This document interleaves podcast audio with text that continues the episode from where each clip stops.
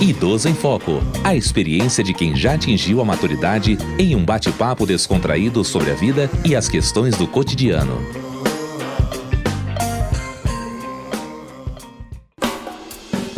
Olá, eu sou Diva Pérez. Eu sou Beatriz Pereira e começa agora o Idoso em Foco. Todos sabemos, Beatriz, que os indígenas foram os primeiros habitantes do nosso país quando ainda não era chamado de Brasil. No entanto, precisamos entender que os indígenas não moram apenas no passado e que eles também fazem parte da nossa sociedade nos dias de hoje.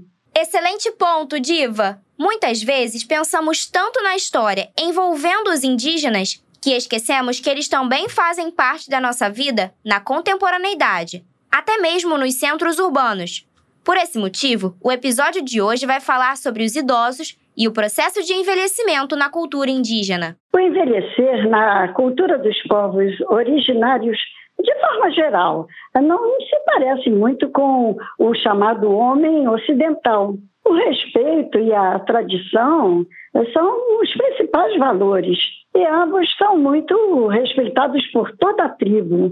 Isso é muito importante mesmo, Diva. Sabemos que os indígenas mais velhos são os responsáveis pela condução da aldeia, sendo o ancião aquele que é referência ética e espiritual dos demais. O cacique Carlos Tucano, é, líder da Associação Aldeia Maracanã e presidente do Conselho Estadual de Direitos Indígenas, é, contou mais detalhes sobre esse papel dos anciãos na aldeia o líder tem conhecimento da ciência, da cosmologia, o que, que vai acontecer daqui para frente, todos os dias ele reflete ah, esse conhecimento para dar segurança a uma aldeia. Nós, como sociedade branca não indígena, temos muito a aprender com esses valores, respeitando os mais velhos e a hierarquia de quem tem mais experiência e vivência no mundo. A psicóloga e indigenista Rosa Cristina destaca a falta que esses princípios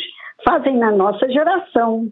Hoje é, há toda essa dificuldade do adolescente, né, do, da criança respeitar os mais velhos, pela própria dificuldade dos pais, né, de se colocar como pais e mais velhos. As comunidades indígenas perpetuam suas histórias por meio da oralidade, Assim, além de atuarem como figuras de liderança, os anciãos são responsáveis pela transmissão dos costumes e rituais da aldeia. O cacique também nos informou, Beatriz, que o feminismo ocidental contribuiu para a maior representatividade das mulheres nas aldeias, reconhecendo que elas também são capazes de exercer as mesmas funções que os homens.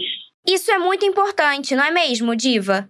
Fica claro que a influência do homem branco modificou o estilo de vida e até mesmo impactou a sobrevivência dos indígenas brasileiros. Os que decidem morar nas cidades é, em busca de faculdades ou trabalho é, se deparam com muitas dificuldades de adaptação, desde a alimentação até as diferenças de convivência.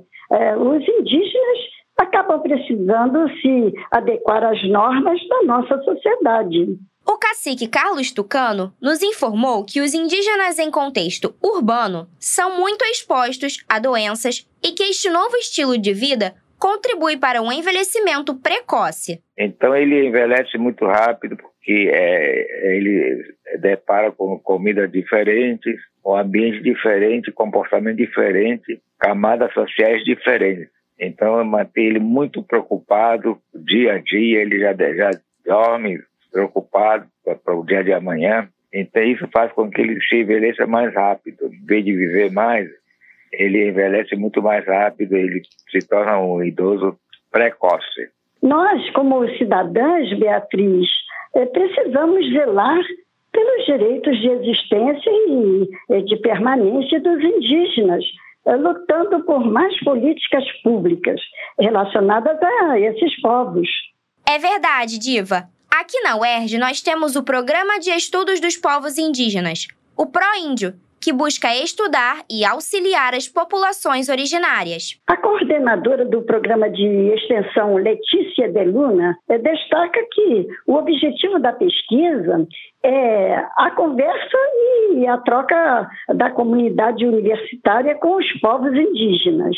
Reconhecer a importância, a presença da cultura indígena na nossa própria sociedade, né? A gente, por exemplo, a UERJ está no campus Maracanã. Maracanã né, é um termo tem origem indígena. Então, assim, a presença da cultura né, da indígena na nossa cidade é imensa, só que nós desconhecemos totalmente. Além disso, é papel da universidade trazer esses conhecimentos para os estudantes e para a comunidade docente, ultrapassando os muros da academia. É verdade, Beatriz.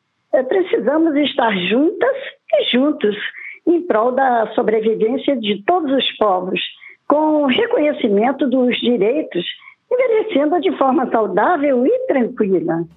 Mas, Beatriz, o nosso programa chegou ao fim e foi um prazer imenso bater esse papo com você. O prazer foi todo meu, Diva. E aos nossos ouvintes, muito obrigada pela audiência e até o próximo Idoso em Foco. Idoso em Foco. Produção Rádio Erge. Realização Centro de Tecnologia Educacional CTE.